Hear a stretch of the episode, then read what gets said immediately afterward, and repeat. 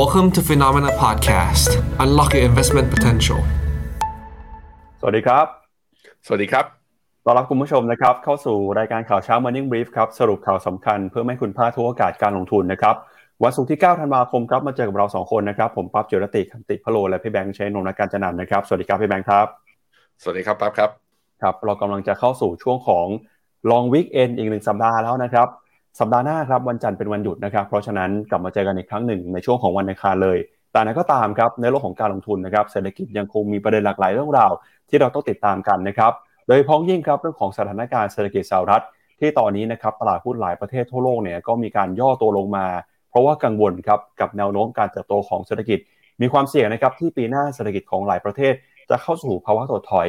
แล้วก็ที่สำคัญนะครับก็คือสัปดาห์หน้าจะมีการประชุมของธนาคารกลางที่สำคัญด้วย ไม่ว่าจะเป็นธนาคารกลางสหรัฐ ธนาคารกลางยุโรป ธนาคารกลางของอังกฤษนะครับที่เดี๋ยววันนี้เราจะมาวิเคราะห์กันว่าแต่ละธนาคารจะมีการส่งสัญญาณแนวโน้มอย่างไรบ้าง นอกจากนี้นะครับจีนส่งสัญญาณการผ่อนคลายมาตรการควบคุมโควิด ปัจจัยนี้นะครับแม้ว่าจะเป็นข่าวดีในเชิงเศรษฐกิจ แต่ในก็ตามเนี่ยต้องระมัดระวังด้วยเพราะว่าอัตราการฉีดวัคซีนของจีนยังไม่ได้สูงมากนะครับเพราะฉะนั้นถ้าหากว่ามีการเปิดเมืองเปิดประเทศจริง มีคนติดเชื้อเพิ่มมากขึ้น ก็มีความเสี่ยงนะครับที่จะมีผู้เสียชีวิตเพิ่มมากขึ้นด้วย แล้วพอเศรษฐกิจเริ่มขยายตัวฟื้นตัวมีการเปิดเมืองนะครับ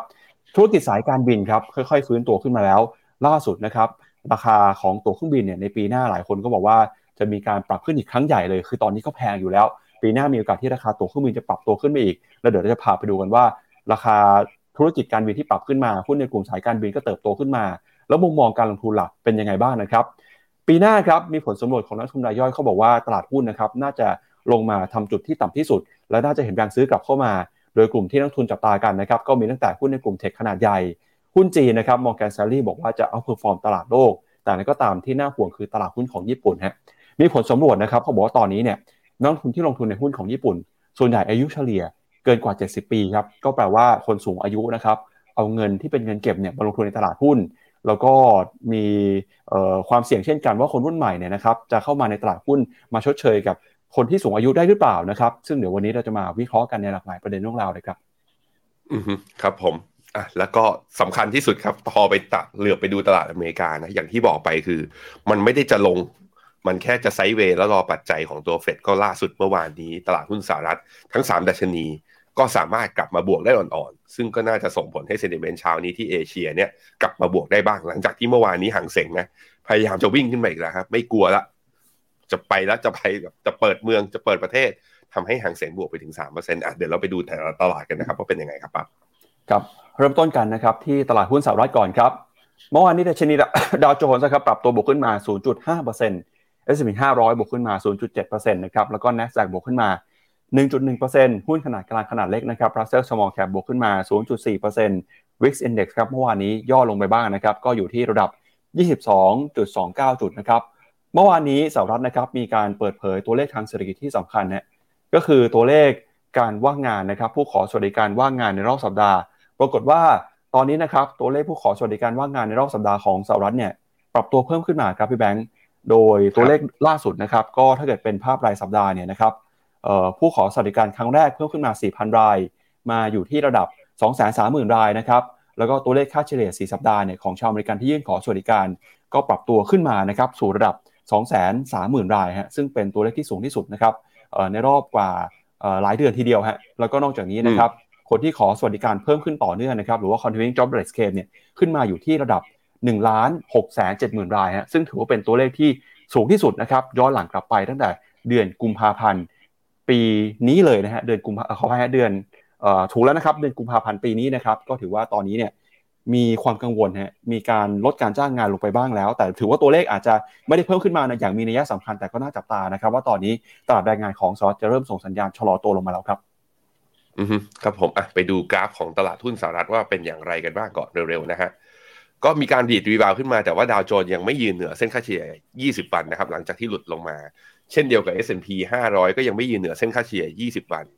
NASDAQ ก็เช่นเดียวกัน เพราะฉะนั้นก็น่าจะอยู่ในกรอบ sideway ย้ำอีกครั้งหนึ่งว่าตลาดน่าจะเลือกทิศทางอีกครั้งหนึ่งหลังจากการประชุมเฟดวันที่ 13-14 ตลาดอยากดู dot plot และอยากฟังคำแถลงของคุณโจมพาวเวล ว่าจะเอายังไงกับไอ้ดอกเบี้ยในอนาคต โดยเฉพาะว่าจะขึ้นไปเนี่ยตัว terminal rate และหรือ Fed Fund rate เนี่ยจะสูงกว่า 5%ไปไกลขนาดไหน อันนี้ก็คือสิ่งที่เราต้องติดตามนะครับวิกอินเด็กครับ ถึงแม้ว่าจะมีการดีดขึ้นมายืนเหนือเส้นค่าเฉลี่ย 20 วัน แต่ก็ยังต่ำกว่า 25 จุด ซึ่งหลังจากที่ ลงมาต่ำกว่า 25 จุด ตั้งแต่เมื่อตอนประมาณปลายเดือนพฤศจิกายนนั้น ก็ทำให้ตลาดหุ้นโลกนั้นรีบาวกลับมาได้โดยเฉพาะตลาดหุ้นสหรัฐนะครับ ไปดูที่ dollar index ครับ dollar index กลับมายังกลับมาอยู่ในเรียกว่า พอไปทดสอบเส้นค่าเฉลี่ย 200 วันปุ๊บไม่ผ่านกลับมาอ่อนค่าอีกรอบหนึ่งตอนนี้อยู่ที่ 104.6 การอ่อนค่าของดอลลาร์เนี่ยก็จะเปิดโอกาสให้ risky asset หรือตลาดหุ้นนั้น น่าจะมีโอกาส rebound ได้อย่างต่อเนื่องต่อไปนะครับตัว bond yield สิบปีครับยังไม่ได้ยัง ยัง price in เรื่องความเสี่ยงที่อเมริกาจะเศรษฐกิจถดถอยอยู่ระดับหนึ่งแต่เห็นว่าบอลยิวไม่ดีขึ้น นักลงทุนยังมีความต้องการในการซื้อพันธบัตรรัฐบาลสหรัฐอยู่ จึงทำให้ยิวนั้นตอนนี้อยู่ที่ 3.47 ต่ำกว่าเส้นค่าเฉลี่ย 200อะต่ำกว่าเส้นค่าเฉลี่ย 100 วัน เป็นวันที่ 3 ติดต่อกันแล้ว ตอนนี้อยู่ที่ 3.47 นะครับ มาดูต่อนะครับที่ตลาดหุ้นของยุโรปบ้างครับ ล่าสุดนะครับดัชนีดัคของเยอรมนีครับเคลื่อนไหวอยู่ในกรอบแคบๆบวกขึ้นมาได้ 0.02% ฟุตซี่ร้อยอังกฤษนะครับปรับตัวลงไป 0.23%ครับ ส่วน CAC 40 ของฝรั่งเศส ย่อลงไป 0.2%เช่นกัน ขณะที่ดัชนี Euro Stoxx 50 นะครับ แล้วก็ Euro Stoxx 600 ด้วย ปิดไปอยู่ในกรอบแคบๆนะครับ ราคาแทบจะไม่เปลี่ยนแปลงเลยฮะ แล้วก็หุ้นในกลุ่มที่เข้ามากดดันบรรยากาศการลงทุนนะครับ ก็คือหุ้นในกลุ่มค้าปลีกครับ เพราะว่าตลาดกังวลนะครับกับภาวะเศรษฐกิจที่ชะลอตัวลงไปในปีหน้านะครับ แล้วก็เฝ้ารอดูกัน กับตัวเลขเศรษฐกิจนะครับที่จะมีการประชุมของธนาคารกลางในสัปดาห์หน้า ทั้งธนาคารกลางสหรัฐ ธนาคารกลางยุโรป แล้วก็ธนาคารกลางอังกฤษด้วยนะครับ ตัว Euro Stoxx หกร้อยนะครับก็ย่อลงมาต่ำกว่าเขาเรียกว่าฟิบอนัชชีห้าสิบเปอร์เซ็นต์จาก wave นี้นะแต่ยังยืนเหนือเส้นค่าเฉลี่ยอ่าสองร้อยวัน ระยะสั้นเนี่ยลงมาต่ำกว่าเส้นค่าเฉลี่ย 20 วันมาแล้ว แล้วก็ได้ sell สัญญาณจาก MACD เพราะนั้นก็ยังเข้าสู่โหมดปรับฐาน แล้วก็รอปัจจัยใหม่อยู่เช่นเดียวกับ DAX CAC 40 แล้วก็ตัว FTSE ร้อยนะครับ FTSE ร้อยเมื่อวานนี้ที่น่าสนใจก็คือกลับลงมาอยู่ในตัวแนวต้านสำคัญเนี่ยแนวรับสำคัญตรงนี้หลุดลงมาอีกรอบหนึ่งแล้วเรียบร้อยนะฮะก็คือมาอยู่ในกรอบ downtrend sideway sideway down เนี่ยเส้นสีแดงตรงนี้อีกรอบหนึ่ง เพราะนั้นก็แปลว่ามีโอกาสที่จะปรับฐานต่อนะสำหรับทางฝั่งตลาดหุ้นยุโรปนะครับไปดูที่ค่าเงินครับค่าเงินยูโรดอลลาร์ตอนนี้ยูโรยังแข็งต่อเนื่องนะพอดอลลาร์กลับมาอ่อนยูโรทำนิวไฮนับตั้งแต่นู่นเลยย้อนกลับไปคือวันที่ 28 มิถุนาตอนนี้อยู่ที่ 1.057 ในขณะที่ค่าเงินปอนก็กลับมาแข็งค่าอยู่ด้วยเช่นเดียวกันตอนนี้อยู่ที่ 1.21 ซึ่งถ้าแปลงกลับมาเป็นบาทนะตอนนี้ ใครไปเที่ยวยุโรปกับเที่ยวอังกฤษกลายเป็นว่าตอนนี้ไม่ได้ ไม่ได้เที่ยวแล้วค่าเงินแพงไอ้ถูกขนาดนั้นแล้ว ตอนนี้ปอนด์ต่อบาทเนี่ยเทียบอยู่ที่ 42.5 ในขณะที่ยูโรต่อบาทอยู่ที่ 36.69 นะครับมาดูต่อนะครับที่ความเคลื่อนไหวของตลาดหุ้นเอเชียในเช้าวันนี้บ้างครับ ล่าสุดวันนี้เปิดมาแล้วนะครับดัชนีตลาดหุ้นของญี่ปุ่นนิกเกิอีก 225 บวกขึ้นมา 1%นะครับออสเตรเลียนิวซีแลนด์ยังซื้อขายกันอยู่ในกรอบแคบๆ ส่วนจีนครับหลังจากที่มีข่าวดีนะครับเรื่องของการผ่อนคลายมาตรการการควบคุมโควิดเนี่ย เราก็จะเริ่มเห็นนะครับมีแรงซื้อกลับขึ้นมาบ้างแต่อย่างไรก็ตามเมื่อวานนี้เดัชนีหุ้นจีนเนี่ยปิดลบลงไปเล็กน้อย แล้วก็ที่น่าสนใจคือหางเซ็งของฮ่องกงนะครับเมื่อวานนี้ดัชนีปรับตัวบวกขึ้นมาได้อย่างร้อนแรงนะครับฮ่องกงหางเซ็งบวกขึ้นมาได้ถึง 3.38 เลยทีเดียว โดยมีสาเหตุสำคัญนะครับก็มาจากการที่ฮ่องกงนะครับส่งสัญญาณครับว่าจะมีการทบทวนนโยบาย การผ่อนปลนมาตรการโควิดเพิ่มเติมนะครับรวมไปถึงมาตรการที่จะยกเลิกนะครับการบังคับใส่หน้ากากอนามัย แล้วก็การตรวจเชื้อนะครับสำหรับนักท่องเที่ยวทั้งภายในแล้วก็จากต่างประเทศด้วยฮะซึ่งปัจจัยนี้ก็เป็นปัจจัยที่สร้างความหวังนะครับให้กับนักลงทุน แล้วก็มีแรงซื้อกลับขึ้นมาในตลาดหุ้นฮ่องกงนะครับแล้วก็เวทไต้หวันนะครับเช้านี้เปิดมาติดลบลงไปเล็กน้อยหุ้นไทยเมื่อวานนี้ฮะเคลื่อนไหวอยู่ในกรอบแคบๆนะครับติดลบไป 1.79 จุด มาปิดที่ระดับ 1,620 จุดนะครับมูลค่าการซื้อขายก็ประมาณ 40,000 กว่าล้านบาท เมื่อวานนี้ก็มีเหตุการณ์ก็คือ รายย่อยเนี่ยนะครับมีบางส่วนเขาบอกนัดกันประท้วงแสดงความไม่พอใจนะครับเรื่องของการขึ้นอัตราภาษีในการ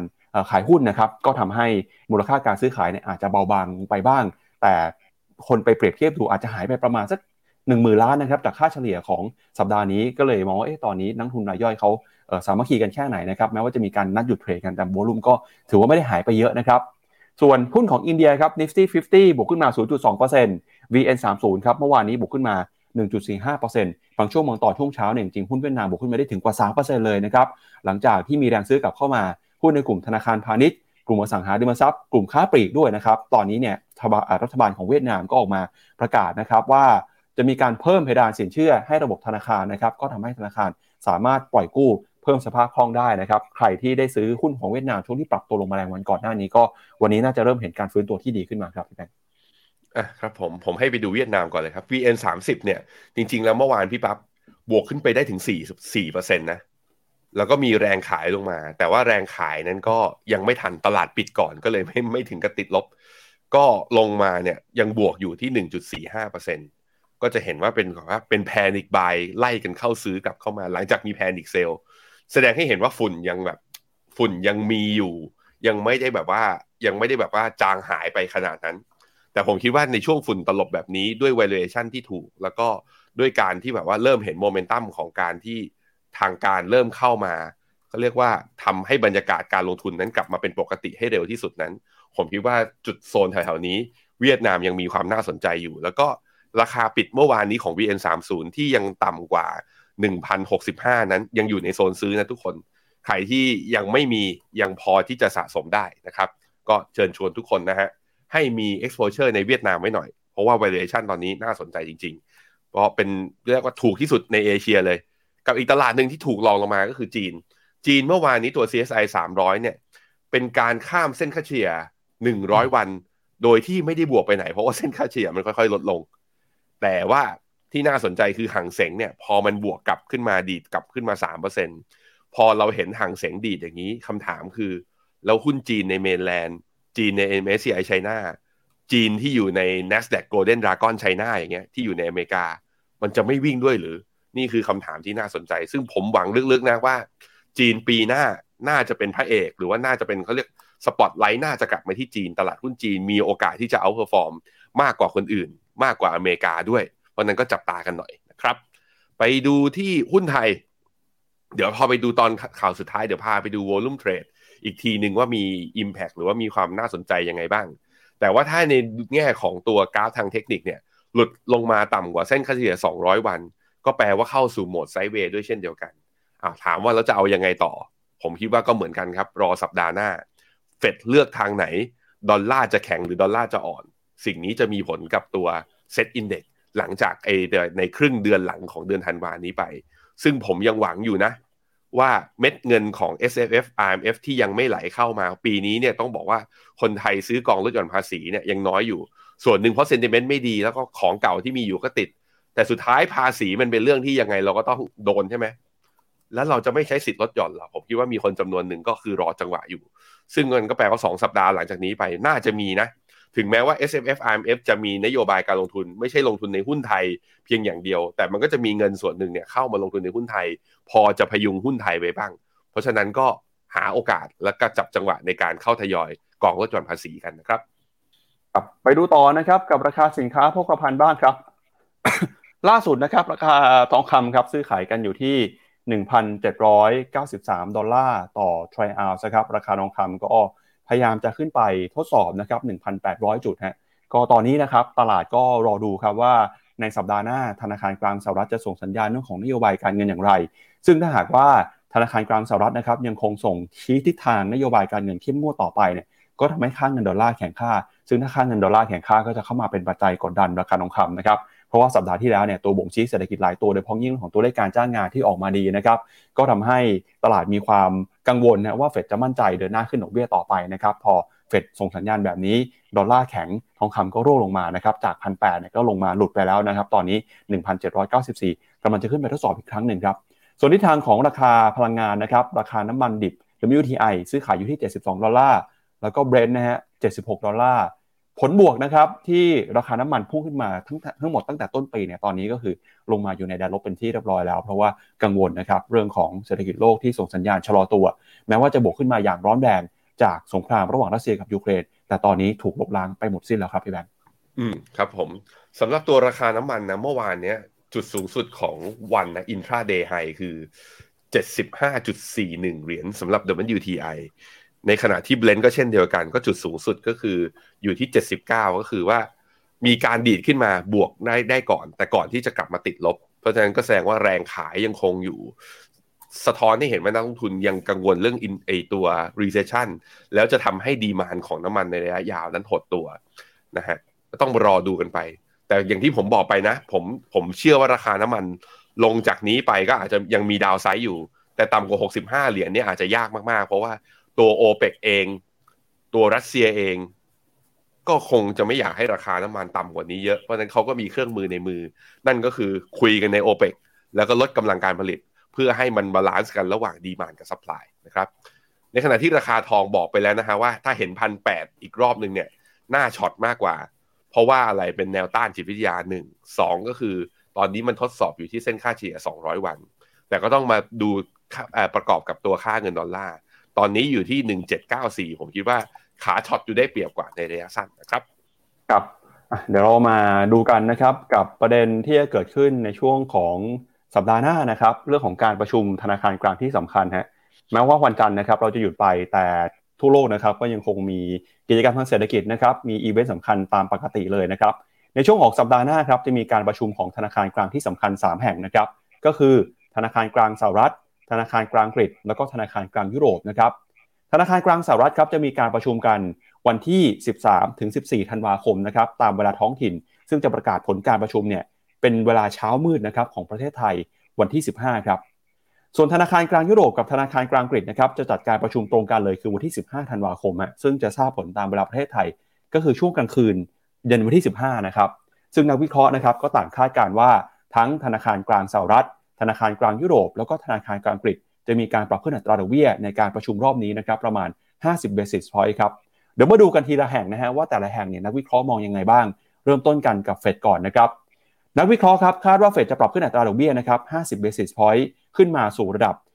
4.25 ถึง 4.5%นะครับหลังจากที่ก่อนหน้านี้ขึ้นมา 75 basis point ติดต่อกันฮะ ก็เป็นการประชุมครั้งสุดท้ายของปีด้วยนะครับ แล้วตลาดก็รอดูว่าธนาคารกลางสหรัฐเนี่ยจะส่งสัญญาณแนวโน้มการเติบโตทางเศรษฐกิจ แล้วก็นโยบายการเงินในปีหน้าอย่างไร ตลาดนะครับรอจับตากับถ้อยแถลงของประธานเฟดด้วยนะครับ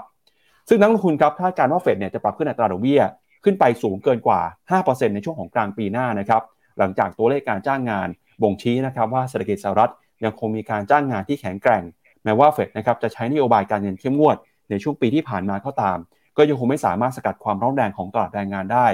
ก็ทำให้มีคาดการณ์นะครับว่าเฟดจะเดินหน้าปรับขึ้นอัตราดอกเบี้ยต่อไปในปีนี้แล้วก็ยาวถึงปีหน้านะครับเพื่อชะลอให้เศรษฐกิจลดความร้อนแรงลงไป แล้วก็เงินเฟ้อเนี่ยปรับลงมาด้วยนะครับโดยข้อมูลทางสถิตินะครับของ CME Group นะครับ Fed Watch 2 ก็บอกว่าตอนนี้นะครับนักทุนคาดการณ์ว่าเฟดจะมีการปรับขึ้นอัตราดอกเบี้ยนะครับสู่กรอบระดับ 5-5.25%ในเดือนพฤษภาคมปีหน้า หลังจากที่ก่อนหน้านี้นะครับตัวเลขนี้เนี่ยอยู่ที่ประมาณ 4.75-5%อย่างไรก็ดีนะครับ ก็มีคนที่มองต่างนะ อย่างธนาคาร Standard Charter ที่เมื่อวานนี้เรารายงานกันไปนะครับ ออกรายงานว่าเฟดอาจจะมีการปรับลดอัตราดอกเบี้ยประมาณ 2%ในปีหน้าก็ได้นะครับ ถ้าหากว่าเศรษฐกิจสหรัฐเผชิญกับภาวะถดถอยครับ ซึ่งเหตุการณ์ที่รายงานนี้ออกมาเตือนนะครับ ก็คือมีโอกาสที่ที่เศรษฐกิจของสหรัฐจะถดถอยอย่างรุนแรง จนเฟดนะครับต้องมีการกลับรำออกมาปรับลดอัตราดอกเบี้ยนะครับใช้นโยบายการเงินที่ผ่อนคลายลง นอกจากนี้เนี่ย ทาง Standard Charter ก็ระบุด้วยว่าตอนนี้เฟดประเมินกับความเสี่ยงของเงินเฟ้อที่ต่ำเกินไป แล้วก็ประธานเฟดนะครับก็ยังยอมรับนะฮะว่าเงินเฟ้อเนี่ยไม่ใช่ปรากฏการณ์ที่เกิดขึ้นเพียงชั่วคราว แล้วก็น่าจะลากยาวกว่าที่คิด เพราะฉะนั้นนะครับตอนนี้เฟดต้องระมัดระวังในการใช้นโยบายการเงิน เพื่อคุมเงินเฟ้อให้ปรับลงมาให้ได้ในระยะยาวนะครับ เพราะตอนนี้เงินเฟ้อของสหรัฐนะครับอยู่ที่ประมาณเกินกว่า 7-8%แต่ตัวเลขเงินเฟ้อที่เฟดตั้งเป้าหมายไว้หรือว่า target inflation อยู่ที่ประมาณ 2%เท่านั้น ราะฉะนั้นนะครับการใช้นโยบายการเงินรอบนี้ ยังคงต้องใช้นโยบายการเงินที่เข้มงวดไปอีกระยะเวลาหนึ่ง เพื่อให้เงินเฟ้อปรับลงมาให้ได้ แล้วก็ตลาดก็รอนะครับว่าแถลงการของ FOMC เนี่ยจะมีการเปลี่ยนแปลงถ้อยคำนะครับหรือว่าการเปลี่ยนแปลงกรอบเป้าหมาย การใช้นโยบายการเงินที่จะเปลี่ยนแปลงในปีหน้าหรือเปล่านะครับไปดูทีละที่นะครับ อันนี้ธนาคารกลางสหรัฐก่อนครับพี่แบงค์ก็เดี๋ยวเราไปดูข้อมูลประกอบนะครับ ว่าตอนนี้ตลาดเนี่ยมองยังไงบ้างนะครับ ก็จากสหรัฐนะครับ อันนี้เป็นตัวเลขนะครับ imply เอ่อ imply rate นะฮะที่ตลาดก็บอกว่าน่าจะค่อยๆเห็นนะครับการชะลอการขึ้นดอกเบี้ยเนี่ยน่าจะเกิดขึ้นในช่วงตั้งแต่กลางปี 2023 เป็นต้นไปนะครับแต่ตอนนี้เนี่ยอัตราดอกเบี้ยมีโอกาสปรับตัวขึ้นไปถึงแต่ระดับประมาณ 5%เลยครับคราวนี้ถ้าดูจากเนื้อหน้าหน้าหน้าข่าวนะแล้วก็เมื่อวานนี้ผมอ่านคอมเมนต์พี่ปั๊บก็มีคนถามเหมือนกันว่าทำไมเหมือนกับสื่อ แล้วก็นักวิเคราะห์พุ่งเป้าไปที่ความคาดหวังเรื่องการขึ้นดอกเบี้ยกันเพียงอย่างเดียว จริง ๆ มันมีอีกสิ่งหนึ่งที่เฟดทำแล้วน่าจะกระทบกับตลาดหุ้นมากกว่า นั่นก็คือ QT หรือการลดขนาด balance sheet อันนี้เห็นด้วย อันนี้เห็นด้วยเลย เพราะว่าต้องยอมรับว่าตั้งแต่ปี 2008 ต้นมาจนถึงเนี่ยจนถึงปีที่แล้ว ตลาดหุ้นทุกครั้งที่ลงมาแล้วมันวิ่งกลับมาได้ดี ก็เพราะว่าเฟดมีเครื่องมือทางการเงินที่เรียกว่า QE เนี่ยในการที่จะกดอัตราดอกเบี้ย ตัวยาวเนี่ยให้ต่ำลง แล้วก็กลายเป็นเขาเรียกว่าเกิดการเขาเรียกว่า กู้ยืมสิ่งนี้แล้วก็เอามาช่วยระบบเศรษฐกิจ จนมุมหนึ่งมันก็คือทำให้ create ตัวฟองสบู่ในตลาดหุ้นขึ้นมาด้วย ซึ่งณตอนนี้ก็คือเฟดกำลังทำ QT อยู่ตอนนี้เฟดทำอยู่นะ เพราะฉะนั้นต้องวิเคราะห์สองมุมคือ ถึงแม้ว่าเฟดจุด peak ของตัวอัตราดอกเบี้ยของเขาเนี่ย Fed Fund Rate เนี่ยจะอยู่แถวๆเนี้ยห้าเปอร์เซ็นต์ไตรมาสสองปีหน้า แต่มันไม่ได้หมายความว่า QT เฟดส่งสัญญาณว่าจะชะลอการลด balance sheet นะเฟดยังทำอยู่ เพราะนั้นเรื่องการชะลอดอกเบี้ยเนี่ยเรื่องหนึ่งคือตลาด price in เรื่องนี้ไปแล้ว แต่ผมคิดว่าตลาดจะเปิด upside มากขึ้น ถ้าเฟดหรือว่าตลาดเริ่มเห็นนะนักวิเคราะห์ที่สามารถมองเห็นข้อมูลได้ก่อนคนอื่นเนี่ยเริ่มเห็นว่า balance sheet ของเฟดนั้นไม่ได้ลดลง ก็คือเฟดยุติหรือว่าแอบหยุดการทำ QT เงียบ แต่ว่าตอนนี้เฟดคงทำแหละ เพราะว่าต้องเอาเงินเฟ้อลง เพราะนั้นผมคิดว่าตลาดยังไม่ได้ price in เรื่องนี้ upside ของการถ้าจะตลาดจะ rebound ขึ้นจะมีพอสมควรเหมือนกัน แต่ไม่ได้เกิดง่ายต้องรอดูกันไป จากธนาคารกลางสหรัฐไปแล้วนะครับ เดี๋ยวเรามาดูต่อฮะกับอีกหนึ่งธนาคารนะครับ ก็คือธนาคารกลางของยุโรปฮะมุมมองของนักวิเคราะห์นะครับที่มองต่อการใช้นโยบายของธนาคารกลางยุโรปนะครับ ก็เชื่อเช่นกันครับว่าในการประชุมนะครับวันที่ 15 ธันวาคมนี้เนี่ย ธนาคารกลางยุโรปนะครับจะมีการประกาศใช้นโยบายการเงินด้วยการเดินหน้าปรับขึ้นอัตราดอกเบี้ยนะครับอีก 50 basis point นะครับสิ่งที่เราจะเห็นนะครับก็คือการเดินหน้าขึ้นดอกเบี้ย เพื่อรับมือนะครับกับสถานการณ์เงินเฟอ้อที่เกิดขึ้นในสภาพยุโรปครับนักวิเคราะห์คาดนะครับว่า ECB จะขึ้นดอกเบี้ยอีก 50 basis point หลังจากที่ขึ้นดอกเบี้ยรวมกันไปแล้วกว่า 2%ในปีนี้นะครับนอกจากนี้นะครับก็ ECB ก็จะมีการส่งสัญญาณด้วยนะครับว่าเงินเฟอ้อที่ปรับตัวขึ้นมาเนี่ย นโยบายการเงินมีประสิทธิภาพแค่ไหน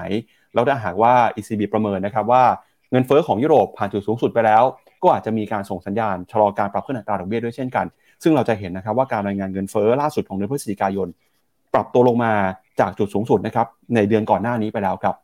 โดยผู้ว่าการธนาคารกลางของมอต้านะครับซึ่งเป็นสมาชิกของ ECB ออกมาบอกว่าเงินเฟ้อเนี่ยน่าจะผ่านจุดที่สูงที่สุดในไม่ช้า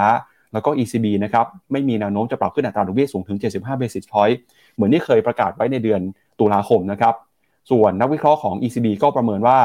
เงินเฟ้อนะครับใกล้จะแตะจุดที่สูงที่สุดไปแล้ว แม้ว่า ECB จะยังมีความจำเป็นต้องปรับขึ้นอัตราดอกเบี้ย เพื่อควบคุมแรงกดดันจากเงินเฟ้ออยู่ก็ตาม ส่วนสมาชิกของคณะกรรมการ ECB ท่านอื่นนะครับก็บอกว่าตอนนี้เนี่ยแนวโน้มนะครับการปรับขึ้นอัตราดอกเบี้ย ยังคงมีต่อไป แต่ก็อาจจะลดความร้อนแรงลงมา ไม่ได้ใช้นโยบายการเงินเข้มงวดเหมือนเมื่อก่อนแล้ว ซึ่งก่อนหน้านี้นะครับ Eurostat ครับเปิดเผยตัวเลขเงินเฟ้อนะครับของยูโรโซนในเดือนพฤศจิกายนออกมานะครับอยู่ที่ระดับ 10%ฮะลดลงมานะครับจาก 10.6%ในเดือนตุลาคม แล้วถ้าไปดูตัวเลข CPI นะครับในเดือนพฤศจิกายนเนี่ยเขาบอกว่าการปรับตัวลงมามีสาเหตุมาจากเรื่องที่หนึ่งนะฮะคือเรื่องของราคาพลังงานครับราคาพลังงานในยุโรปตอนนี้นะครับค่อยๆทยอยปรับตัวลงมาอย่างรวดเร็ว ส่วน CPI นะครับที่ออกมาเนี่ยก็ถือว่า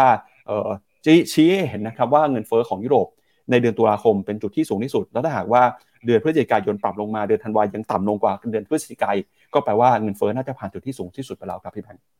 ยุโรปจะช้ากว่าอเมริกานิดนึงนะอเมริกาเนี่ยเงินเฟ้อชัดเจนว่าตัวเลขผ่านจุดสูงสุดไปแล้ว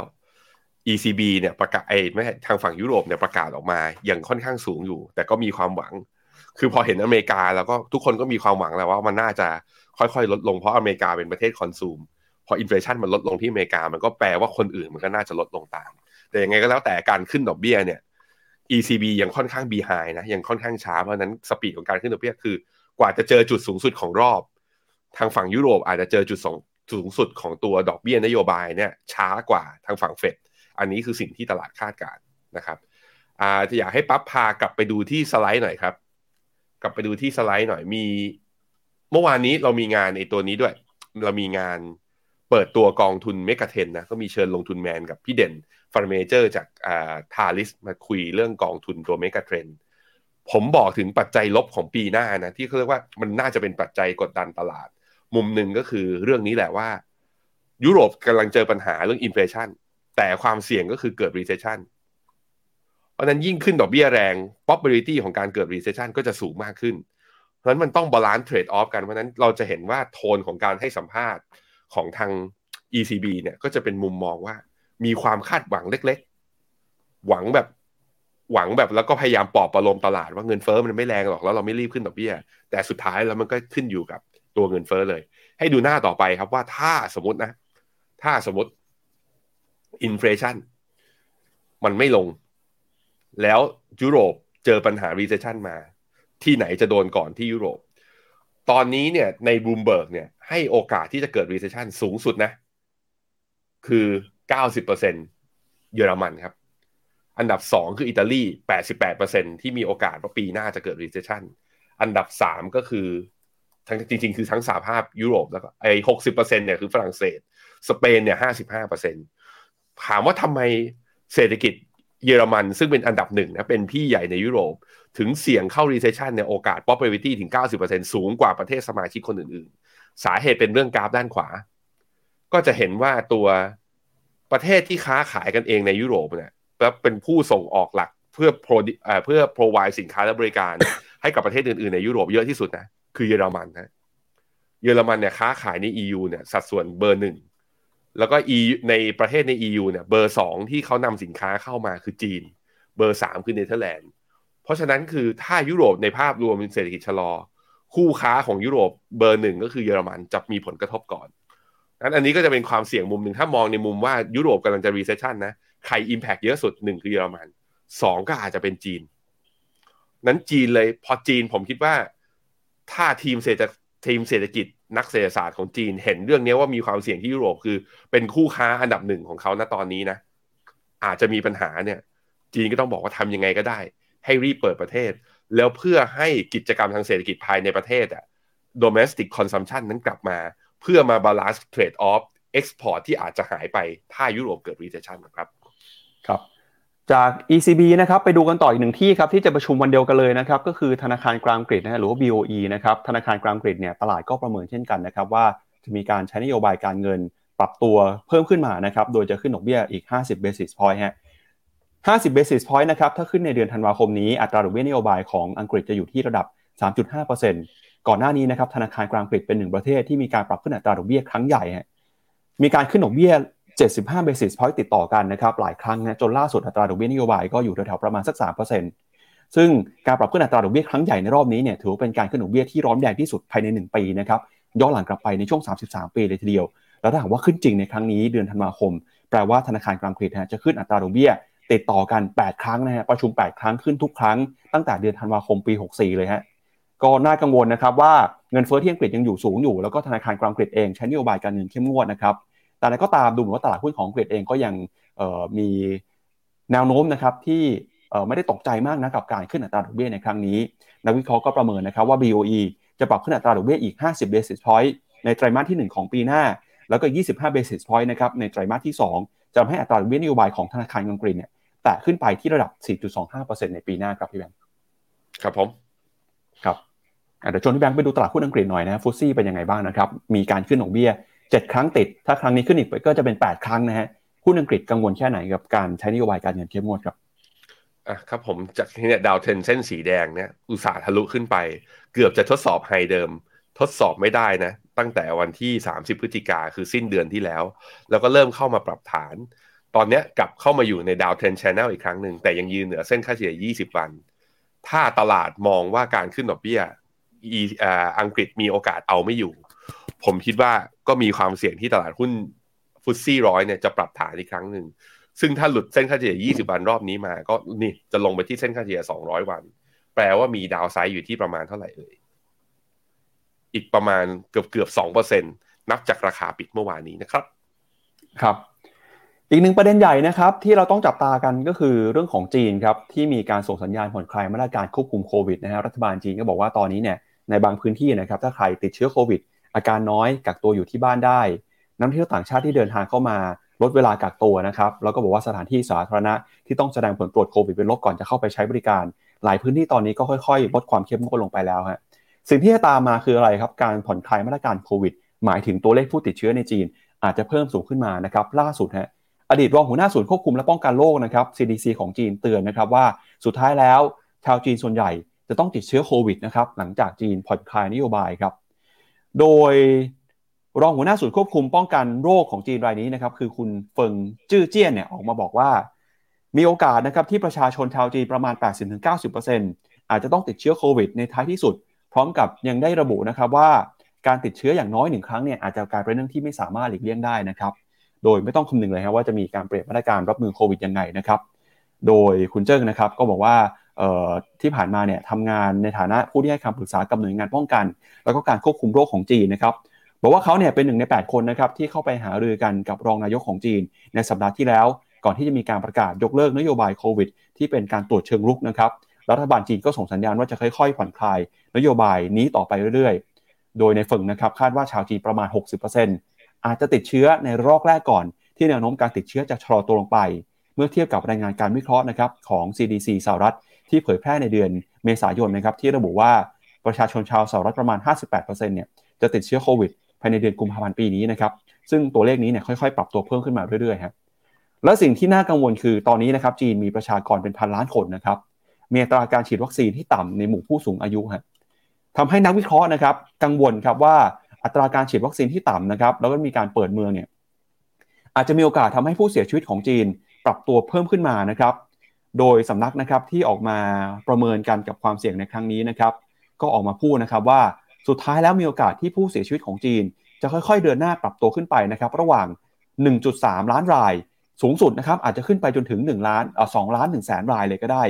ซึ่งเรื่องนี้นะครับก็จะกลายเป็นเรื่องออสำคัญมากนะครับ ที่รัฐบาลจีนต้องเตรียมพร้อมรับมือ การเปิดเมืองเปิดประเทศนะครับ เปิดอย่างเดียวไม่ได้ ต้องมีการเตรียมพร้อมมาตรการที่สำคัญ 2 เรื่อง เรื่องที่ 1 ก็คือการเร่งฉีดวัคซีน ต้องฉีดให้เยอะฉีดให้เร็ว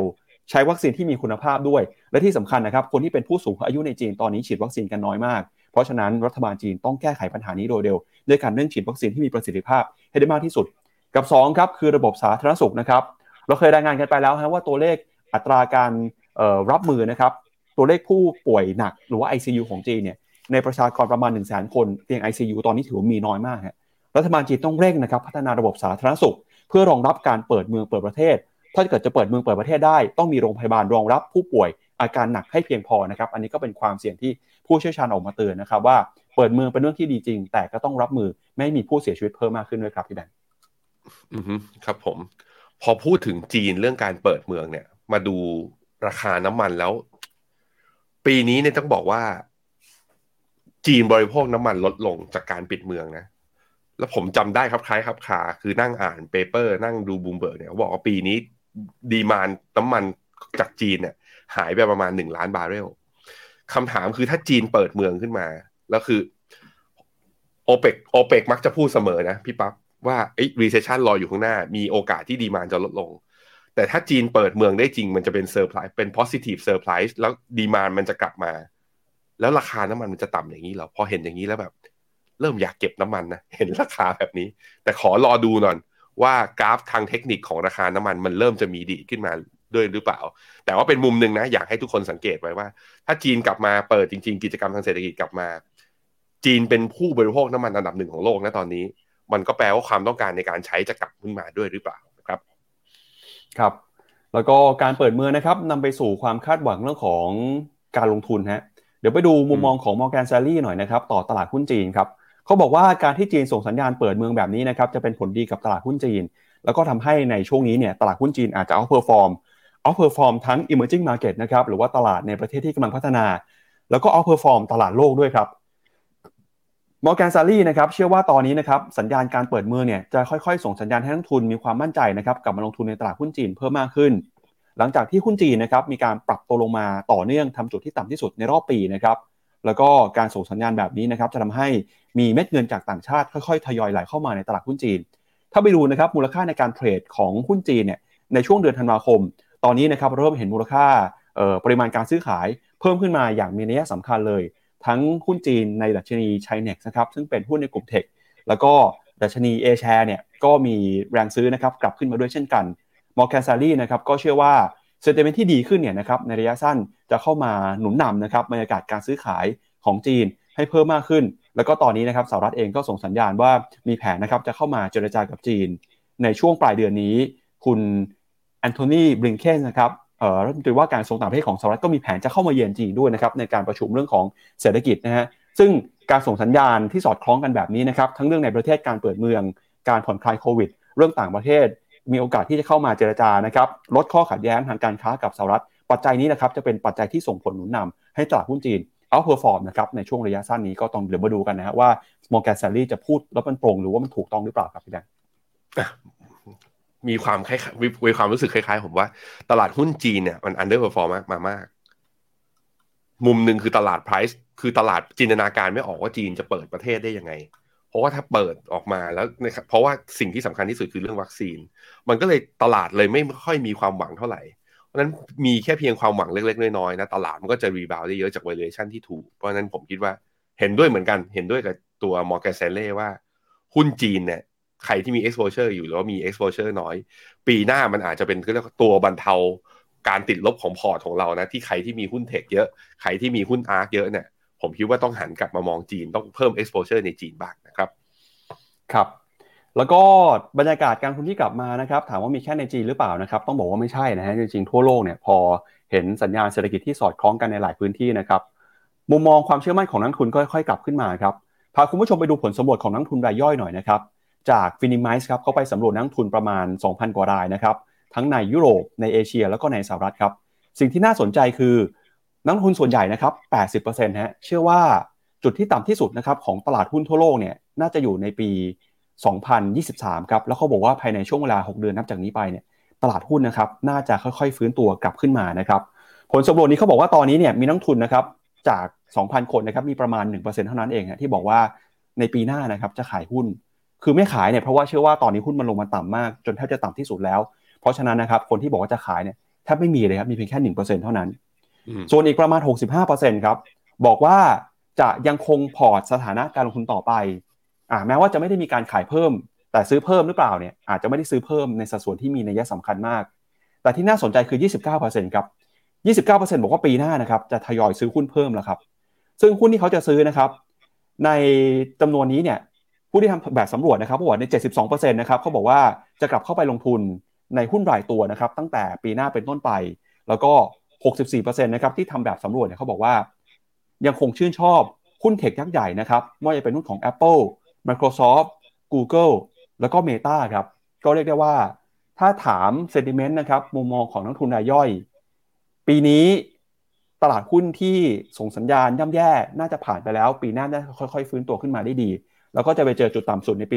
2023 จุดนั้นแหละครับที่นักทุนรายย่อยส่วนใหญ่จะบอกว่าจะกลับเข้าไปซื้อหุ้น แล้วก็ไม่ได้ซื้อแค่หุ้นในฝั่งของจีนนะครับหุ้นกลุ่มเทคยักษ์ใหญ่ ก็จะเป็นกลุ่มหนึ่งที่น่าสนใจที่จะกลับเข้ามาดึงดูดเม็ดเงินลงทุนนะครับของนักทุนได้อีกครั้งหนึ่งครับพี่แบงค์ครับผมครับอ๋อแล้วก็มีข้อมูลเรื่องของคริปโตด้วยนะครับ ก็ 56%ครับเขาบอกว่าตลาดบิตคอยเนี่ยน่าจะเจอจุดต่ำสุดแล้วเหมือนกันนะครับ 56%เชื่อว่าปีหน้าคริปโตเคอเรนซีบิตคอยจะปรับตัวเพิ่มขึ้นมา 14%นะครับอาจจะมองว่าเออจะลดลงไปนะครับ แต่นั้นก็ตามในจำนวนนักทุนรายย่อยเนี่ยก็บอกว่าเออจะยังคง ลงทุนนะครับในคริปโตเคอเรนซีอยู่ประมาณสัก 50%นะอันนี้ก็เป็นข้อมูลที่น่าสนใจนะครับที่เห็นมุมมองที่แตกต่างกันระหว่างสินทรัพย์ต่างๆ แต่ที่แน่ๆคือหลายคนเชื่อนะครับว่าปีหน้า bottom ผ่านไปแล้ว ไม่รู้พี่แบงค์มองตรงกันกับผลสำรวจนี้หรือเปล่าครับ นั่นนะสิ มันเป็นไปได้ไหมว่า recession รออยู่ข้างหน้าแล้วตลาดหุ้น bottom ไปก่อน มันต้องเป็น recession แบบเป็น soft recession จริงๆ คือติดลบน้อยๆ แล้วตลาดรับได้กับสิ่งนั้นจริงๆนะฮะ ยกเว้นแต่ถ้ามันเกิด hard landing อะก็คือว่าเศรษฐกิจตกหนักฮะแล้วว่าว่า GDP ติดลบเยอะไอ้อย่างนั้นก็คงเลี่ยงไม่ได้นะครับ ครับเดี๋ยวไปดูข้อมูลหน่อยครับว่านักทุนรายย่อยนะครับเขาชอบหุ้นประเภทไหนกันบ้างครับ ก็จากข้อมูลล่าสุดนะครับของ Finimize ครับก็บอกว่านักทุนรายย่อยนะครับ มีแผนจะซื้อหุ้นกลุ่มไหนหุ้นประเภทไหนบ้าง ในช่วงเวลา6ถึง12 เดือนข้างหน้าครับ ก็ปรากฏว่าส่วนใหญ่เนี่ยโอ้โหชอบหุ้น Big Tech มากเลยนะฮะ ให้น้ำหนักการลงทุนถึง 64%ครับ แล้วก็ตามไปด้วยหุ้นในกลุ่มเทคโนโลยีนะครับ 57% renewable energy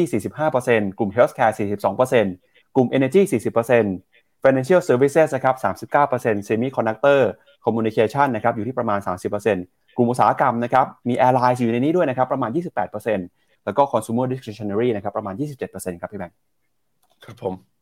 ครับแล้วหุ้นจีนล่ะฮะหุ้นจีนบอททอมไปหรือยังนะครับถ้าดูจากข้อมูลนะครับตอนนี้เนี่ย EPS projection ครับก็บอกว่าเริ่มส่งสัญญาณ ฟื้นตัวขึ้นมาแล้วนะครับหลังจากที่ทางการจีนใช้นโยบายผ่อนคลายการควบคุมโควิดฮะซึ่งตัวนี้อาจจะเป็นตัวบ่งชี้นะครับ ว่าหุ้นจีนอาจจะผ่านจุดที่ต่ำที่สุดไปแล้วด้วยนะครับพี่แบงค์อืมหุ้นจีนนี่เห็นด้วย เห็นด้วยว่า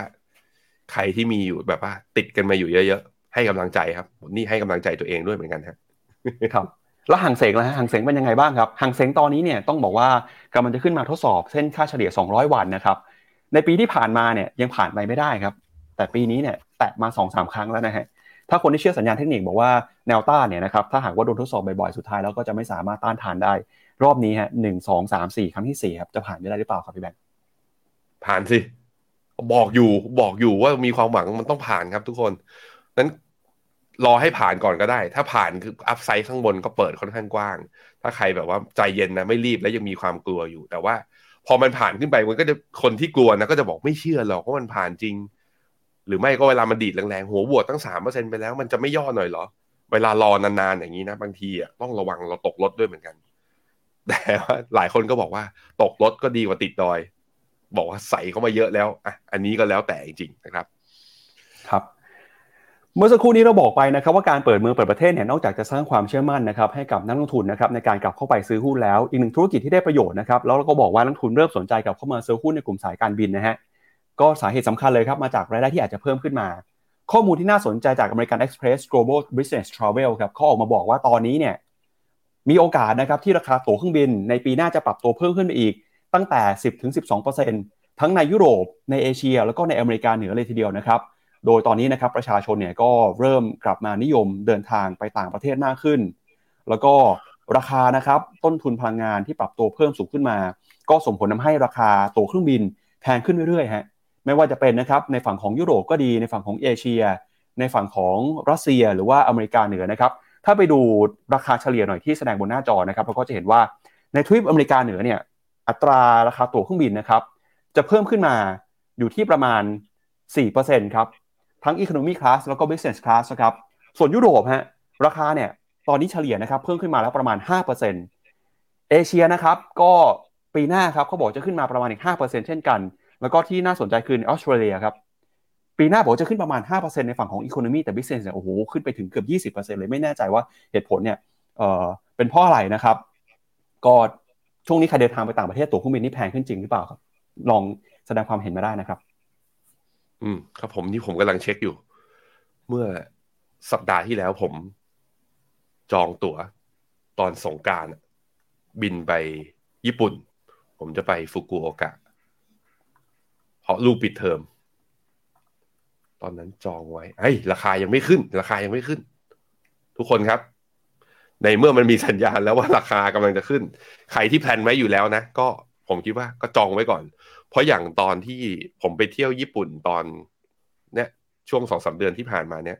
ตอนจองตอนก่อนที่ญี่ปุ่นเขาจะฟรีวีซ่าเนี่ยนะราคาถูกมาก ตอนนี้โอ้โห ราคาแพงแบบแพงแบบไม่กล้าไปอะ พอมันเคยได้ถูกขนาดนั้นอะก็ลองแพลนกันดีๆนะฮะครับ ก็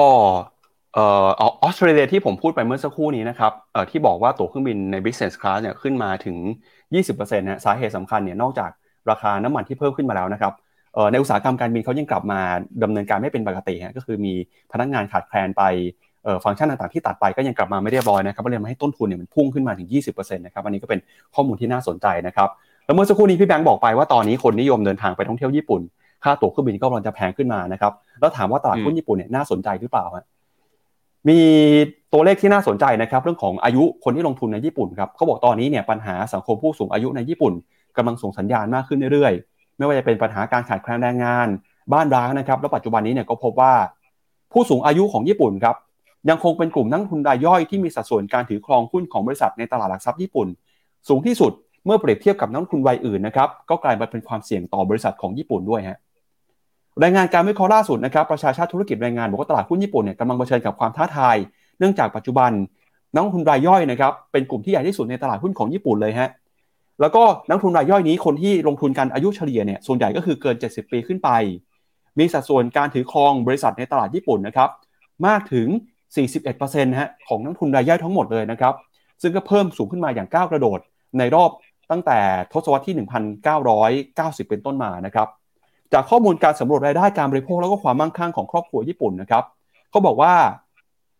การไหลของเงินทุนของธนาคารกลางญี่ปุ่นเนี่ยทำให้ในช่วง 30 ปีที่ผ่านมา ผู้ถือหุ้นรายย่อยที่เติบโตขึ้นมานะครับ ก็มีการปรับเปลี่ยนอายุจากเดิมเนี่ยที่มีอายุ 50 ปี ในปี 1989 มาเป็นอายุ 60 ปีในปี 1999 แล้วก็ในปี 2019 นะครับ ขยับขึ้นมาเป็น 70 ปีฮะก็คือนักทุนกลุ่มเดิมนะครับ ในรอบ 30 ปีที่ผ่านมา ยังคงเก็บรักษาความมั่งคั่งในตลาดหุ้น แล้วพอเวลาเปลี่ยนไปอายุก็เพิ่มขึ้นมาค่าเฉลี่ยก็เพิ่มขึ้น คนเก่ายังอยู่คนใหม่ยังไม่ค่อยเข้ามา ก็ทำให้ตอนนี้ค่าเฉลี่ยนะครับของคนที่ถือครองหุ้นรายตัวในตลาดหุ้นญี่ปุ่นถ้าเป็นนักทุนรายย่อยเนี่ยขยับขึ้นมานะครับอย่างมีนัยสำคัญเลยฮะซึ่งปัจจัยนี้นะครับก็มาจากการเปลี่ยนแปลงในเชิงโครงสร้าง ประชากรผู้สูงอายุนะครับเพิ่มขึ้นมา แล้วก็หนุ่มสาวนะครับชาวญี่ปุ่นที่อายุน้อยเนี่ยเขาบอกว่าให้การสนใจลงทุนในหุ้นญี่ปุ่นหุ้นในประเทศน้อยลง เพราะว่าคนรุ่นใหม่เนี่ยเขาไปลงทุนในหุ้นต่างประเทศมากขึ้นนะครับส่วนหนึ่งก็เป็นพวกปัจจุบันครับโบรกเกอร์ที่ให้บริการในเรื่องของการลงทุนในต่างประเทศนะครับ ให้บริการสะดวกสบายมากยิ่งขึ้น มีโปรโมชั่นนะครับ มีวิธีการที่เข้ามาล่อตาล่อใจ แล้วก็คนรุ่นใหม่เนี่ยก็อาจจะมีความหวังเรื่องของเศรษฐกิจญี่ปุ่นไม่มากเท่าไหร่ เลยทำให้หันไปลงทุนในหุ้นต่างประเทศมากขึ้นนะครับ โดยผลประกอบการของบริษัทต่างชาตินะครับดีกว่าตลาดหุ้นของญี่ปุ่นด้วยฮะ อย่างเช่นนะครับยอดขายของบริษัทชั้นนำในนิกเกิ225 ครับ ถ้าไปดูนะครับช่วง 10 ปีที่ผ่านมาเนี่ยรายได้เพิ่มขึ้นมาประมาณ 30%เท่านั้น แต่ถ้าไปดูนะครับกลุ่มบริษัทยักษ์ใหญ่ใน S&P 500ฮะ รายได้ยอดขายเพิ่มขึ้นมาถึง 50%ในช่วงเวลาเดียวกันเนี่ยจะเป็นสาเหตุสำคัญนะครับที่ทำให้คนหนุ่มสาวของญี่ปุ่น ไม่ลงทุนในหุ้นในประเทศ แล้วก็ไปลงทุนในหุ้นต่างประเทศก็ได้นะครับ ซึ่งข้อมูลของโบรกเกอร์ออนไลน์ญี่ปุ่นก็บอกว่าตัวเลขนี้นะครับก็เป็นตัวเลขที่น่ากังวลนะครับแล้วก็เดือนตุลาคมที่ผ่านมา นักทุนญี่ปุ่นนะครับที่มีอายุ 30 ปีเนี่ยมีการซื้อขายหุ้นสหรัฐนะครับในสัดส่วนนะครับของโบรกเกอร์ที่ชื่อว่า Nomex เอ่อ Nonex เนี่ยนะครับ สูงถึง 58%นะฮะเป็นการซื้อหุ้นสหรัฐนะครับขณะที่การลงทุนในสหรัฐนะครับของนักทุนช่วงอายุตั้งแต่ 20-40 ปี ก็มีสัดส่วนสูงมากกว่า 40%เช่นกัน ก็กลายเป็นว่าคนอายุเยอะฮะไม่กล้าลงทุนต่างประเทศ ลงทุนหุ้นญี่ปุ่นจนมีสัดส่วนสูงมาก ส่วนคนรุ่นใหม่ก็ไม่อยากลงทุนในประเทศไปลงทุนต่างประเทศ ตัวเลขก็เลยแตกต่างกัน แล้วก็เป็นเรื่องที่น่ากังวลนะครับของอัตราการถือหุ้นของประเทศญี่ปุ่นครับพี่แบงค์อืมนี่แหละไอเอจิ้งโซซายตี้อิมแพคของมันต่อตลาดหุ้นก็มีผลเห็นไหมอย่างประเทศไทยเราก็ อาจจะจำเป็นต้องดูญี่ปุ่นเป็นตัวอย่าง เพราะว่าเราก็คงจะเข้าสู่เอจิ้งโซซายตี้เร็ววันนี่แหละภายในเนี่ยภายในห้าถึงสิปีข้างหน้าด้วยเช่นเดียวกัน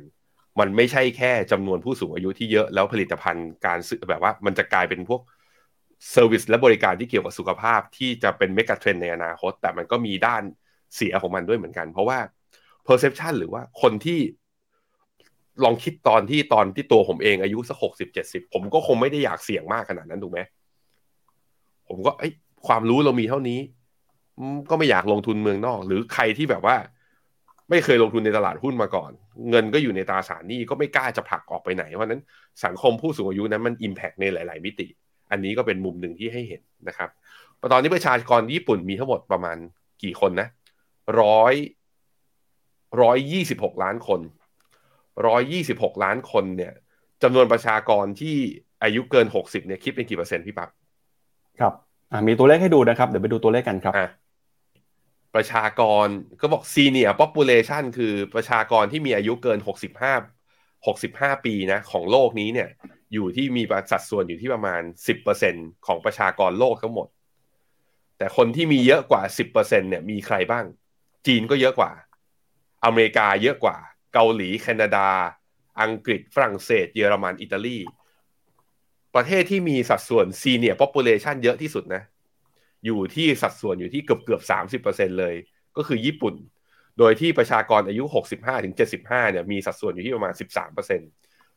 แล้วที่เหลือเนี่ยอีกประมาณสิบสี่สิบห้าเปอร์เซ็นคืออายุเกินกว่าเจ็ดสิบห้าปีขึ้นไปเยอะมากนะครับ ผมไปดูตัวเขาเรียกว่าเป็นพีระมิดประชากร ญี่ปุ่นนั้นผ่านจุดสูงสุดของจำนวนประชากรไปแล้ว ตั้งแต่ปีประมาณ 2010 ไปปี 2010 เนี่ย ญี่ปุ่นมีจำนวนประชากรทั้งประเทศนะอยู่ที่ประมาณ 128 ล้านคน ปัจจุบันเนี้ยปี 2020 นะ ปีปี 2020 เนี่ยมี 126 ล้านคน แล้วตัวเลขนี้จะลดลงเรื่อยๆ ทุกๆ จนทุก ๆ 5 ปี ภายในปี 2050 ญี่ปุ่นจะมีประชากรทั้งประเทศเนี่ยอยู่ที่ประมาณ 105 คน อ่าหนึ่งอ่าหนึ่งร้อยห้าล้านคนนะอันนี้คือเกร็ดเล็กเกร็ดน้อยคำถามคือแล้วมันมีประเทศไหนไหมในโลกนี้ที่จำนวนประชากร เยอะแล้ววัยทำงานยังเยอะอยู่ปั๊บประเทศไหนที่มีจำนวนประชากรเยอะที่สุดในโลก เป็นโจทย์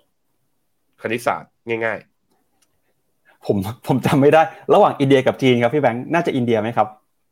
จีน จีนสิครับ โอเคครับ จีนตอนนี้มีหนึ่งพันสี่ร้อยสี่สิบล้านคน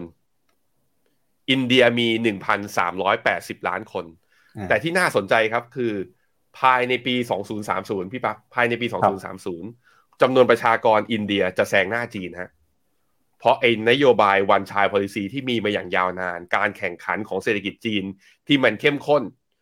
จะส่งลูกไปเรียนมหาลัยดีๆ ต้องไปติวเยอะๆ ค่าของชีพที่สูงทำให้คนจีนเลือกที่จะไม่มีลูก เยอะมากขึ้นหรือมีลูกน้อย ในขณะที่อินเดียนั้นไม่ครับ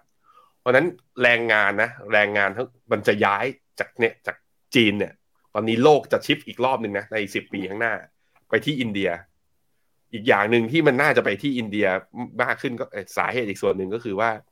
ถึงจำนวนประชากรเยอะแต่ว่า GDP per capita คือรายได้ต่อหัวเขายังต่ำเพราะนั้นก็จะเป็นโฟกัสในเรื่องค่าแรงก็ต้องขึ้นอยู่กับรัฐบาลเนี่ย ว่าเห็นประโยชน์หรือว่าจะกอบโกยการเปลี่ยนเทรนนี้ได้มากหรือเปล่า มันก็เลยเป็นที่มาที่ว่า หลาย ๆ คนก็ยังมองนะ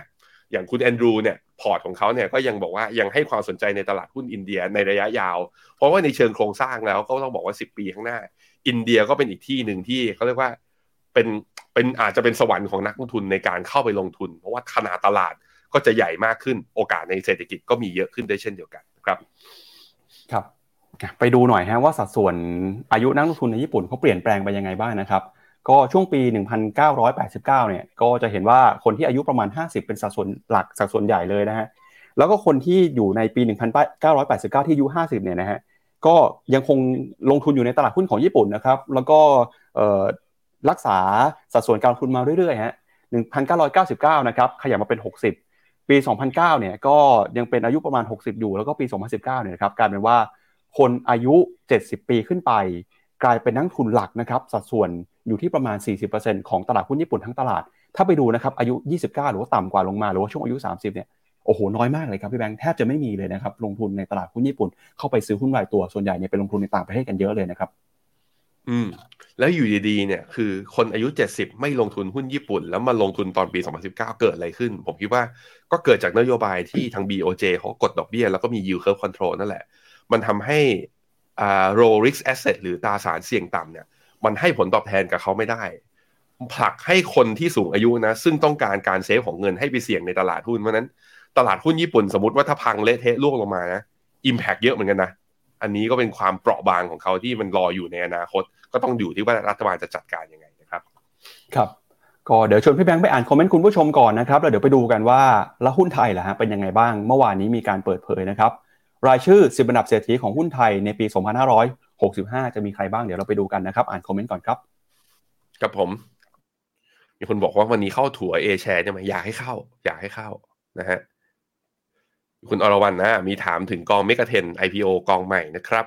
ว่ามีความเหมือนกับตัว KFGG ไหม ไม่เหมือนไม่เหมือนหลักคิดก็คือ อยากได้ global brand อยากได้คือบริษัทที่มีความแข็งแรงเรื่องแบรนด์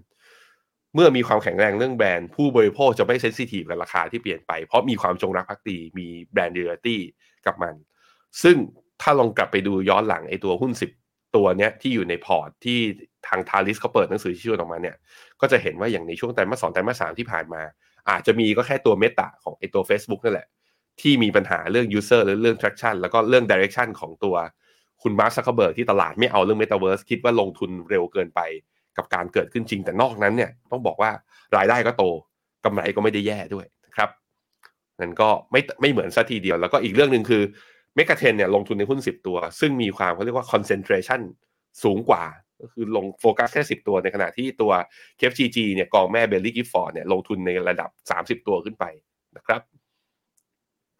คุณเจนนี่ก็บอกว่าชอบเสื้อผมวันนี้วันศุกร์เนี่ยใส่ชิว คุณแซมซ่าตลาดเวียดนามยังไงเนี่ยงง ไม่ต้องงง มันย่อลงมามันถอยมารับเรา มันไม่ได้ถอยมาทับเรานะฮะไอ้ตอนที่มันลบห้าเปอร์เซ็นต์หลายคนก็ตกใจ sentiment เสียบ้าง แต่ผมคิดว่าในเรื่อง valuation มันยังคือมันยังคุ้มที่จะเข้าลงทุนและถือระยะยาวอยู่นะครับคุณอาร์เขาบอกว่าขอแนวคิดในความรู้ในการ cut loss ของสายพื้นฐานกับสายเทคนิค สายเทคนิคก็คือเราเข้าด้วย indicator ไหน ก็ต้องออกด้วย indicator ตัวนั้นตามระบบ cut loss ในทาง VI ก็คือเมื่อปัจจัยพื้นฐานมันเปลี่ยนจริง ๆ เราเห็นนักลงทุนหลาย ๆ คนนะพอเวลาผมดูเปิดงบ 56ขีดหนึ่งลองดู top 10 ผู้ถือหุ้นอย่างเงี้ย ก็จะตามเรื่องนี้ตลอด ก็จะเห็นว่าหุ้นบางตัวคือรายใหญ่เข้าไปถือนะ สักพักหนึ่งพอราคาไม่ไปไหน เขาก็มีออกเหมือนกัน ไม่ได้ไม่ได้ไม่ได้แปลว่า VI ถือทนอย่างเดียว แล้วรอเขาก็ cut loss เมื่อเขาเห็นปัจจัยคือเหมือนว่าเขารอสิ่งนี้สิ่งนี้ไม่เกิด มันก็แปลว่า บริษัทอาจจะไม่มี catalyst ในเชิงบวกก็ออก หรืออยู่ดีมันมีเซอร์ไพรส์ในทางลบ แล้วทำให้พื้นฐานหรือภาพของบริษัทในอนาคตมันเปลี่ยนเขาก็ออกด้วยเช่นเดียวกัน นั้นเราเข้าด้วยเหตุผลทางว่า e a r n i n g จะโต ถ้า e a r n i n g มันจะไม่โตก็ออก ในสายทางเทคนิคก็คือ เราเข้าด้วย buy signal จาก MACD ก็แปลว่าตอนออกก็ต้องออกด้วยเซลล์สัญญาณจาก MACD อะเป็นอย่างนั้นเข้าทางไหนออกทางนั้นนะครับคุณปีเตอร์เขาบอกว่าเดี๋ยวนี้พี่ปั๊บพูดเกี่ยวกับสัญญาณทางเทคนิคคล่องเลย ฟังพี่แบงค์บ่อยครับ แพงมากแพงมากนี่น่าตาราคาตั๋วเครื่องบินใช่ไหมครับคุณชาวิสไม่ทะลึ่งสิ บอก AV Effect แบบไม่ยอมมีลูกแล้วไม่ยอมแต่งงานแล้วไม่ยอมมีลูก เดี๋ยวปั๊บเขาก็แต่งแล้วเขาก็มีเขาก็มีของเขานะครับ ครับ ไปครับ ครับไปดูข่าวเรื่องของเศรษฐีหุ้นไทยกันหน่อยฮะ เมื่อวานนี้นะครับบริษัทการเงินธนาคาร แล้วก็คณะพาณิชยศาสตร์และการบัญชีของจุฬาลงกรณ์มหาวิทยาลัยครับ เปิดเผยนะครับ รายชื่ออันดับเศรษฐีหุ้นไทย ก็ทำมาปีนี้เป็นปีที่ 29 แล้วนะครับ ก็วัดจากดูเลขตัวเลขสมุดของผู้ถือหุ้นรายใหญ่นะครับ ก็ดูคนที่ถือหุ้นสูงสุดสิบอันดับแรกของประเทศนะครับ มีใครบ้างนะอันดับที่1นนะครับคือคุณสารัตรัตนาวดี อันดับที่ 2 คือคุณปณิชาดาว อันดับที่ 3 คือนายแพทย์ประเสริฐประสาททองโอสถ อันดับที่ 4 คือคุณนิติโอสถานุเคราะห์ แล้วก็อันดับที่5นะครับคุณสมโพศ์อาหุไนฮะแล้วไปดูกันหน่อยนะครับว่าแต่ละท่านเนี่ยเป็นยังไงบ้าง เริ่มต้นจากท่านแรกกันก่อนนะครับ คุณสาวรัตรัตนาวดีนะครับ ก็เป็นกรรมการนะครับ แล้วก็เป็นขออภัยเดี๋ยวผมกลับมาตรงนี้เดี๋ยวไปดูภาพกันอีกนิดหนึ่งนะครับ ก็ในอันดับนะครับของเศรษฐีหุ้นไทยครับอันดับที่1เนี่ยคุณสาวรัตรัตนาวดีนะครับ ก็เป็นกรรมการแล้วก็เป็นรองประธานกรรมการ และประธานเจ้าหน้าที่บริหารของ Gulf Energy ซึ่งเป็นการครองแชมป์ติดต่อกันปีนี้เป็นปีที่ 4 แล้วนะครับ ถือหุ้นมูลค่าสูงสุดเป็นอันดับที่ 1 มีมูลค่า 218,000 ล้านบาท ปีนี้นะครับก็รวยเพิ่มขึ้นมา 45,000 ล้านบาท หรือว่ามีสินทรัพย์ความมั่งคั่งสุทธิในหุ้นเนี่ยเพิ่มขึ้นมา 26%โดยคุณสารัตนะครับยังคงเป็นผู้ถือหุ้นใหญ่ดับหนึ่งของกัฟในสัดส่วน 35.5%เนี่ยถ้าย้อนกลับไปนะครับความมั่งคั่งของคุณสารัฐเนี่ยเข้ามาเป็นแชมป์เศรษฐีหุ้นไทย ครั้งแรกนะครับในปี 2562ฮะตอนนั้นนะครับเมื่อประมาณ 4-5 ปีที่แล้วเนี่ยมีความมั่งคั่งอยู่ที่ 1 2 0 0 0 0ล้านบาทโดยประมาณ ตอนนี้นะครับขยับขึ้นมาอยู่ที่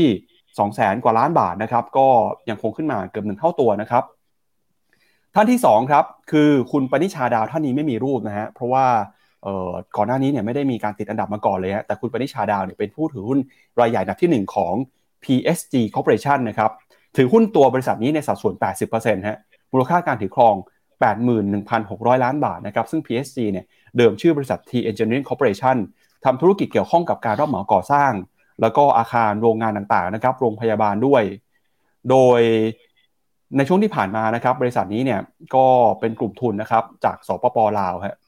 โดยคุณปณิชาดาวนะครับก็เป็นภรรยาของคุณเดวิดแบนดาวผู้ถือหุ้นใหญ่ของบริษัท PTS นะครับแล้วก็มีการถือหุ้นในบริษัทหลวงพระบางพาวเวอร์ ผู้พัฒนาโรงไฟฟ้าพลังน้ำของหลวงพระบางด้วยนะครับ อันนี้เป็นท่านที่2ภาพไม่ตรงนะครับเพราะภาพคุณปณิชาดาวนี่หาไม่ทันจริงๆนะครับท่านที่3ครับคือนายแพทย์ประเสริฐประสาททองโอสถครับหรือว่าหมอเสริฐนะครับเจ้าของกลุ่มโรงพยาบาลกรุงเทพ แล้วก็สายการบินบางกอกแอร์เวย์สครับตกอันดับจากอันดับ 2 เมื่อปีที่แล้วครับโดยถือครองหุ้นมูลค่ารวมกัน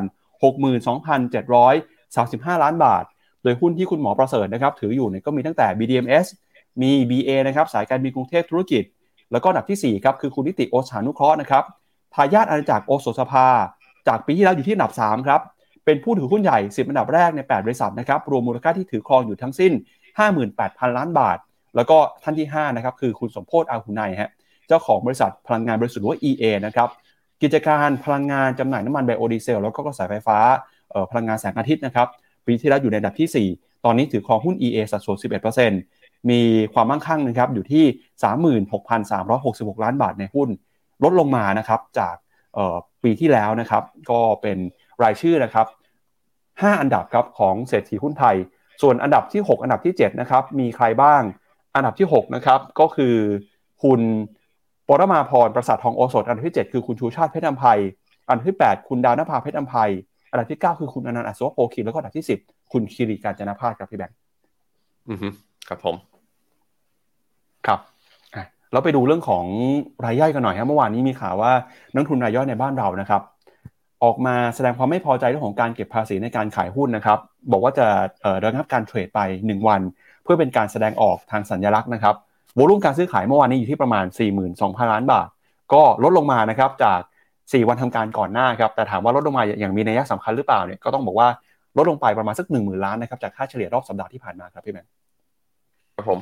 ก็แสดงให้เห็นนะว่า ก็ลดลงจริงเนาะพี่ปั๊บเนาะแต่เขาลดลงไม่เยอะลดลงระดับประมาณสักหมื่นล้าน แล้วประเด็นคือคนที่เทรดเลี้ยงตัวเองเป็นอาชีพเนี่ยจะหยุดเทรดได้จริงเหรอ เพราะว่าคือแน่นอนว่ามันมีผลอย่างที่เคยวิเคราะห์ไปนะว่า ตัว transaction tax เนี่ยมันมีผลกับคนที่เทรดหมุนตลอด แต่ถ้าสมมุติเขาไม่ได้มีรายได้ทางอื่นเทรด เพื่อหากระแสเงินสด เพื่อหาค่ากินข้าวและเลี้ยงชีพเนี่ย ผมคิดว่ามันก็แค่เราจำเป็นที่จะต้องปรับกลยุทธ์ แล้วก็ไม่แน่ไม่แน่ ผมให้ความหวังทุกคนว่า เดี๋ยวเลือกตั้งมีมาปีหน้ากว่าที่มันจะมีผลออกมาเราเขาอาจจะใช้มุมนี้เป็นฐานในฐานหาเสียงอีกทีนึงก็ได้ ก็อาจจะมีโอกาสที่จะยืดไอตัวไอตัวการเก็บภาษีตัวนี้ออกต่อไปก็ได้ เพราะฉะนั้นก็ให้กำลังใจทุกคนนะ เรามีก็มีหน้าที่ที่จะต้องเรียกว่าหาเลี้ยงชีพกันต่อไป ปรับกลยุทธ์กันต่อไปนะครับ มันทุกอย่างมันก็ไม่มีความแน่นอนแหละ มันก็มีการเปลี่ยนแปลงตลอด ครับครับแล้วก็ในรอบปีที่ผ่านมานะครับ เราก็จะเห็นว่าพอตลาดเนี่ยเอ่อมีการย่อตัวลงมาแน่นอนนะครับ ว่ามูลค่าการซื้อขายทั้งฝั่งซื้อฝั่งขายของนักทุนรายย่อยนะครับ ก็ค่อยๆ ปรับตัวลงมาด้วยนะครับ อืมเพราะฉะนั้นก็ส่วนหนึ่งที่วอลุ่มเทรดมันลดลงมันผมคิดว่ามันเป็นเรื่องเซนติเมนต์ตลาดด้วยเนาะมันก็ครับเซนติเมนต์ดีตลาดคึกคักวอลุ่มเทรดก็เยอะ ถ้าวอลุ่มเทรดเยอะก็จัดเก็บภาษีได้มากขึ้น เพราะฉะนั้นฝากครับฝากเป็นหน้าที่ของรัฐนะ อยากจัดเก็บภาษีให้เยอะขึ้น ก็แปลว่าก็ต้องมีมาตรการ ก็ต้องคือสร้างบรรยากาศแห่งการลงทุนทำให้บริษัทจดทะเบียน และบริษัทเศรษฐกิจไทยมันเติบโต เมื่อเติบโตและดี เศรษฐกิจดี ตลาดหุ้นดี ภาษีคนยอมเสียอยู่แล้ว แต่ที่เรากังวลกันอยู่ตอนนี้คือ เศรษฐกิจมันก็ไม่รู้ว่าอนาคตจะเป็นยังไง หุ้นมันก็แบบว่า คือเขาก็เพิ่งออกจากงานมามีปัญหาโควิด แล้วยังจะมารีดภาษีจากเขาอีก ก็มีมันก็มีสิทธิ์ที่นักลงทุนก็ต้องเรียกร้องแล้วก็แสดงเจตนาของตัวเองนะครับ ครับก็ก่อนจากกันไปนะครับสำหรับท่านนักลงทุนที่หาโอกาสในการลงทุนอยู่นะครับ เมื่อวานนี้เป็นวันแรกฮะของการเปิดตัวกองทุนนะครับเมกะเทนฮะกองทุน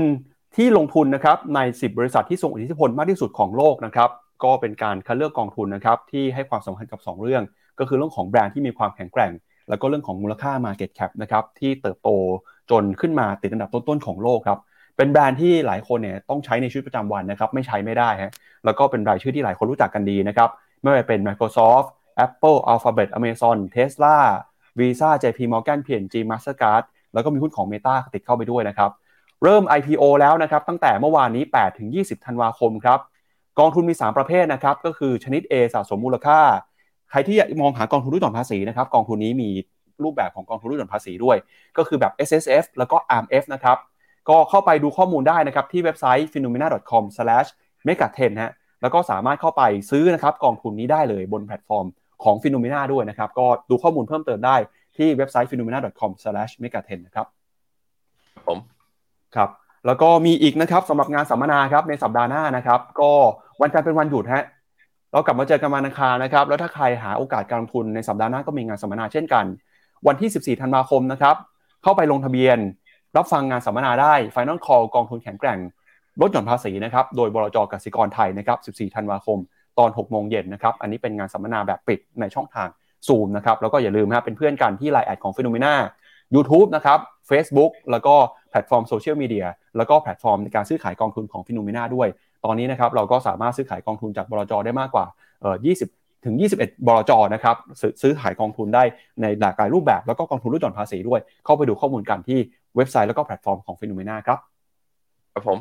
วันนี้ลากันไปนะครับด้วยไฮไลท์ของรายการ Crypto Night ในค่ำคืนนี้นะครับ Binance เนี่ยมีการส่งสัญญาณว่าจะขยับตัวแล้วนะครับในโลกการลงทุนคริปโตเคอร์เรนซีจะมีประเด็นอะไรน่าที่น่าสนใจบ้าง ติดตามกันกับรายการ Crypto Night คืนนี้2ทุ่ม วันนี้เราลาไปก่อนนะครับ กลับมาเจอกันใหม่วันอังคารเลยนะครับ คุณผู้ชมที่เดินทางในช่วงนี้ก็เดินทางกันอย่างปลอดภัยพักผ่อนกันในวันหยุดแล้วสัปดาห์หน้ากลับมาเจอกันนะครับ วันนี้สวัสดีครับ สวัสดีครับ ในโลกของการลงทุนทุกคนเปรียบเสมือนนักเดินทาง คุณหลักเป็นนักเดินทางสายไหน